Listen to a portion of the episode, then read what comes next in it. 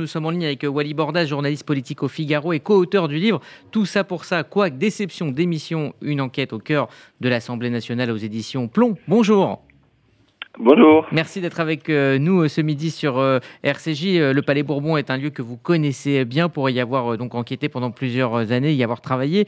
il y a effectivement cette mission officielle de la présidence de l'Assemblée nationale que Églantine Delalleux vient, vient de décrire. mais quel est le rôle d'un président, donc de désormais une présidente, entre les lignes dans le, dans le quotidien, dans ce qui ne s'écrit pas finalement?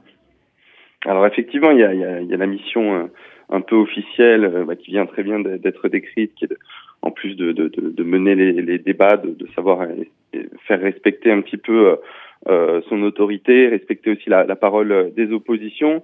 Mais, euh, mais entre les lignes, euh, Richard Ferrand, par exemple, avait beaucoup, avait été une sorte de, de, de, second chef de, de, la majorité, avait fait en sorte que, que les députés de la République en marche marche droit, si, si je peux m'exprimer ainsi, et, et, et, ça va être un, petit peu le, le, le rôle de, de Yael Braun-Pivet que, que, que d'être à la fois euh, une sorte de seconde chef euh, de la majorité, mais aussi euh, savoir essayer de, de, d'élargir, essayer d'avoir de très bons très bons rapports avec les, les différentes différentes oppositions qui en plus euh, cette fois-ci on en a déjà parlé maintes et maintes fois contrairement au premier quinquennat d'Emmanuel Macron seront nombreuses, euh, seront euh, beaucoup plus virulentes et donc euh, donneront lieu à des débats beaucoup plus animés au sein de, l'hémicycle. Alors, il y a effectivement un rôle à, tenir, mais quelles sont les, qualités pour devenir un bon, une bonne présidente de l'Assemblée nationale? Est-ce qu'il faut de l'autorité, du sens politique, un, sens aussi du compromis, de savoir parler à tout le monde, surtout dans une assemblée où il y aura pas mal, on va dire, de députés de, de partis extrêmes? Alors il faut un petit peu de tout ça. Euh, je pense que la, la, la première qualité, c'est d'avoir de, beaucoup de tempérance. Euh, savoir être quelqu'un euh, d'à la fois, euh, voilà, à la fois très euh, euh, très très fort, très dur dans, dans, ses positions, tout en étant ouvert sur les autres, en, en, ayant une vraie laisser la parole, une vraie ouverture d'esprit, savoir rester maître de soi, savoir être apprécié respecté tout en étant un petit peu craint. Euh, il y a un vrai rôle très politique euh, parce qu'il faut savoir aussi euh, négocier en coulisses. Il y a, beaucoup de choses qui se jouent qui ne sont pas forcément directement dans l'hémicycle, qui se jouent derrière. Et c'est là aussi où il y a un, un, rôle très important qui est à jouer. et Yael Braun-Pivet, de ce point de vue-là, coche quelques cases. Justement, Wally Bordas, avec une majorité relative, comment peut-elle présider les séances Comment peut-elle éviter finalement les, les blocages dans l'hémicycle? Alors, je pense qu'il va, fa il va falloir s'attendre euh, pendant les, les, cinq ans qui viennent, s'il n'y a, a, pas évidemment de dissolution de l'Assemblée nationale avant, euh, à, à, beaucoup, je pense, d'interruptions de, de, séances, euh, euh, et justement à ce que la, la, présidente ou le président de, de l'Assemblée nationale euh, réunisse régulièrement les, les, différents présidents de, de groupes pour pour parlementer, pour pour essayer de régler les choses un petit peu en avance ou et essayer d'organiser pour que, que ça se passe le mieux possible. parce que effectivement, avec notamment la France insoumise qui, il y a un groupe assez assez nombreux.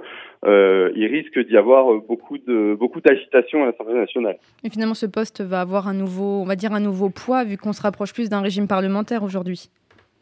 Effectivement, euh, euh, je pense que ça va être la personnalité la plus scrutée, euh, puisque là, en tout cas, le début du quinquennat qui arrive, euh, les principales choses qui vont se passer, ça sera à l'Assemblée nationale puisqu'on sait que le président n'a pas de majorité absolue et que donc euh, il va devoir travailler avec le, maximum d'opposition possible, puisque ce n'est pas le cas au sein du gouvernement, visiblement, puisqu'il n'y a pas eu d'accord conclu. Ça se fera à l'Assemblée nationale et donc la présidente ou le président de l'Assemblée nationale aura vraiment euh, une place, euh, une place prépondérante euh, à jouer.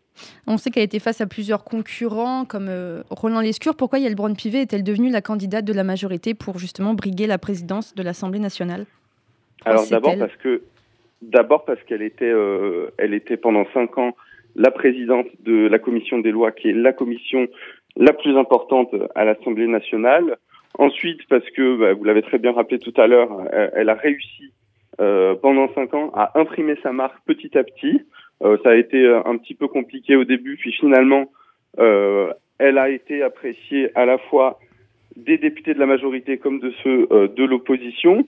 Et ensuite parce que parmi les opposants qui, qui étaient contre elle, le plus solide était Roland Lescure, qui lui mhm. est président euh, de la commission des affaires économiques et qui est peut-être un petit peu moins politique qu'elle. On disait que c'était le euh, candidat de l'Élysée, c'est exact? Je ne sais pas si c'est exact, mais en tout cas, ce qui est sûr, c'est qu'elle elle a gagné parce que euh, elle a su, au fil de, de, de, ce quinquennat, se faire un, un réseau de députés euh, euh avec qui elle, elle, a su tisser une espèce de mhm.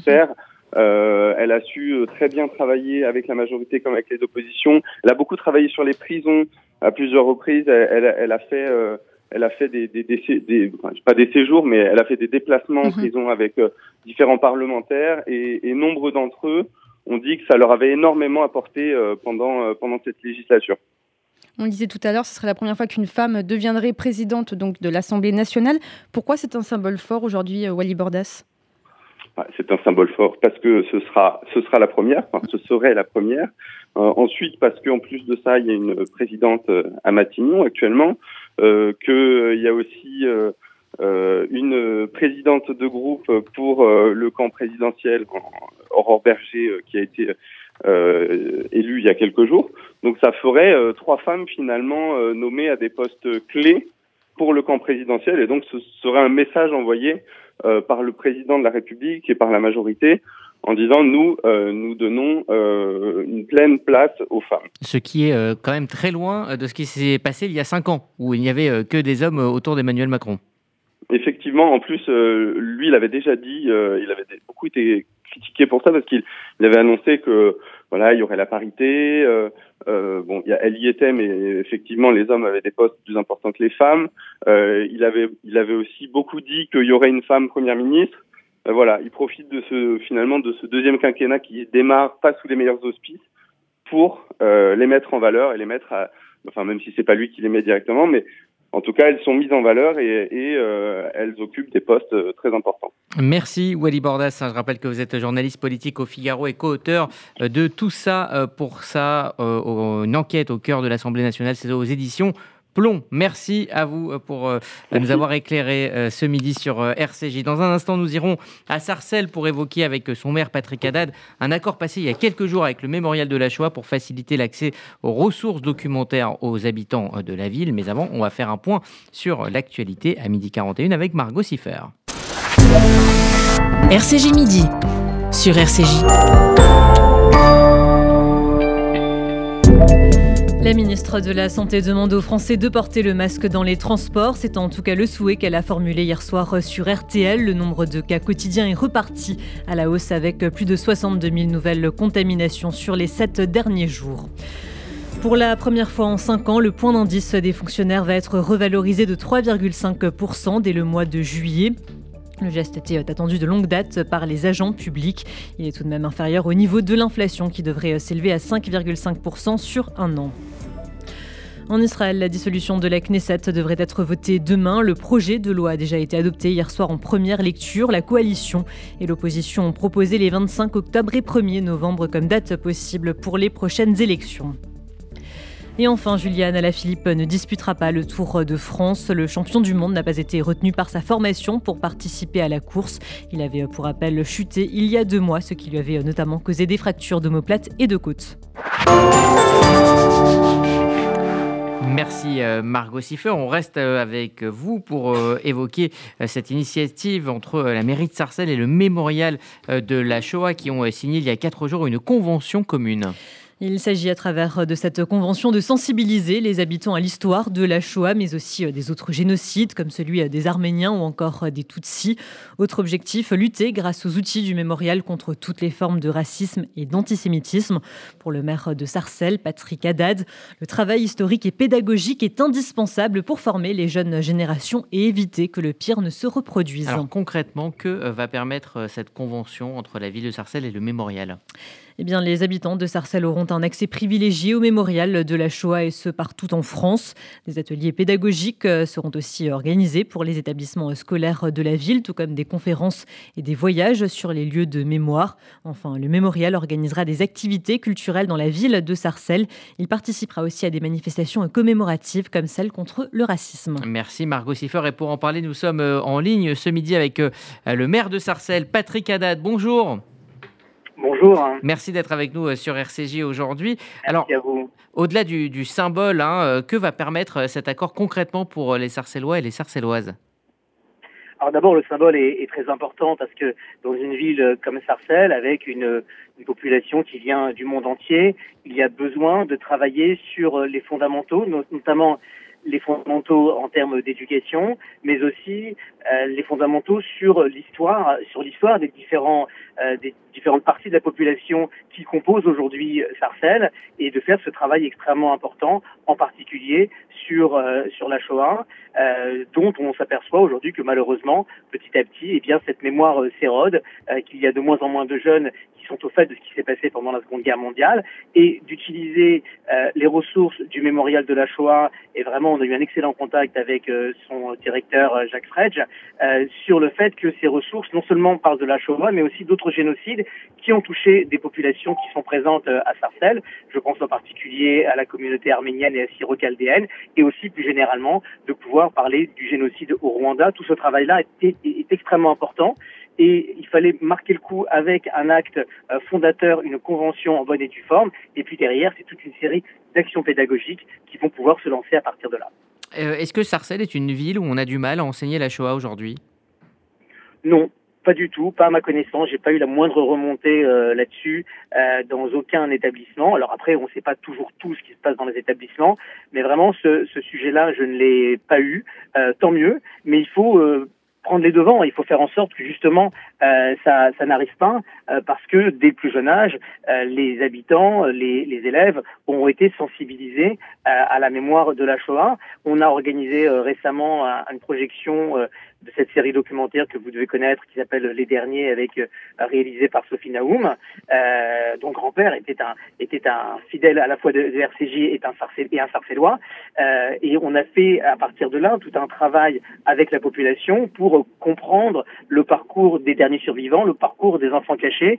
Et ce travail sur la mémoire, eh bien, petit à petit, il, il rentre bien euh, dans, euh, dans la culture de, de la population sarcelloise. Et c'est très important pour que les gens se comprennent, se comprennent en connaissant leur histoire euh, réciproque. Patrick Haddad, est-ce que justement vous pensez que la lutte contre l'antisémitisme passe obligatoirement par l'enseignement de la Shoah? Je pense que ça en fait partie.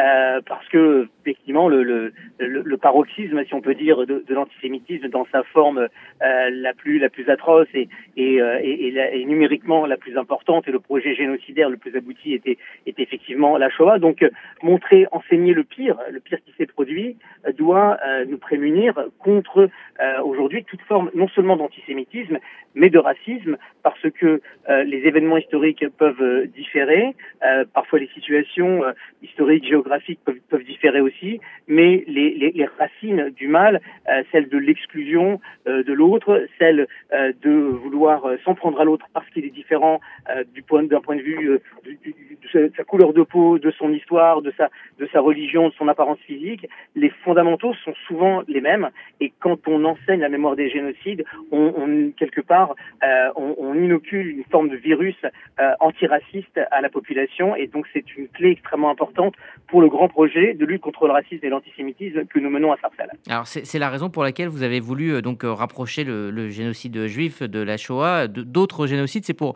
euh, répondre à une, une sorte de, de, on va dire de concurrence victimaire ou justement c'est pour expliquer que les mécanismes sont les mêmes? Alors c'est pour expliquer que les mécanismes sont les mêmes, avec des différences historiques évidemment. Et puis c'est aussi, ce sont les, les, les, ressources documentaires et le travail historique que je salue encore une fois du mémorial de la Shoah qui amène à travailler comme ça. C'est pas simplement une demande de notre part, mais on est aussi en phase là-dessus sur le fait que euh, le, la Shoah ne la mémoire de la Shoah ne doit pas être euh, un exercice euh, qui doit se, euh, se faire uniquement au niveau de la communauté juive, évidemment. Et, et c'est pour éviter la concurrence victimaire, il ne faut pas justement mettre les différentes mémoires en, compétition, mais il faut expliquer que c'est la même démarche qui non seulement a, a, permis le, le, pire dans plusieurs situations historiques, mais c'est aussi la même démarche, en tout cas la démarche inverse, qui permet de lutter contre le racisme et contre l'antisémitisme. Donc il y a quelque chose de, rassembleur, de fédérateur dans la façon dont nous voulons lutter et nous luttons au quotidien contre le racisme et l'antisémitisme et on le fait d'autant mieux euh, qu'on fait qu'on fait avec des partenaires qui sont des partenaires euh, extrêmement structurés. Il y a ce partenariat-là en l'occurrence. Nous allons resigner le 5 juillet prochain euh, pour une nouvelle convention de trois ans un grand plan de lutte contre le racisme, l'antisémitisme et les discriminations avec d'autres grandes institutions, les services de l'État, mais également euh, SOS Racisme, l'Union des étudiants juifs de France et la LICRA, qui amènent euh, chacune, chaque organisation amène des ressources importantes pour qu'ensemble on arrive à lutter efficacement contre ces fléaux. Merci Patrick Haddad, maire donc de Sarcelles, de nous avoir parlé de cette initiative, ce partenariat entre le mémorial de la Shoah et la ville de Sarcelles pour l'enseignement de la Shoah dans votre ville. Merci à vous.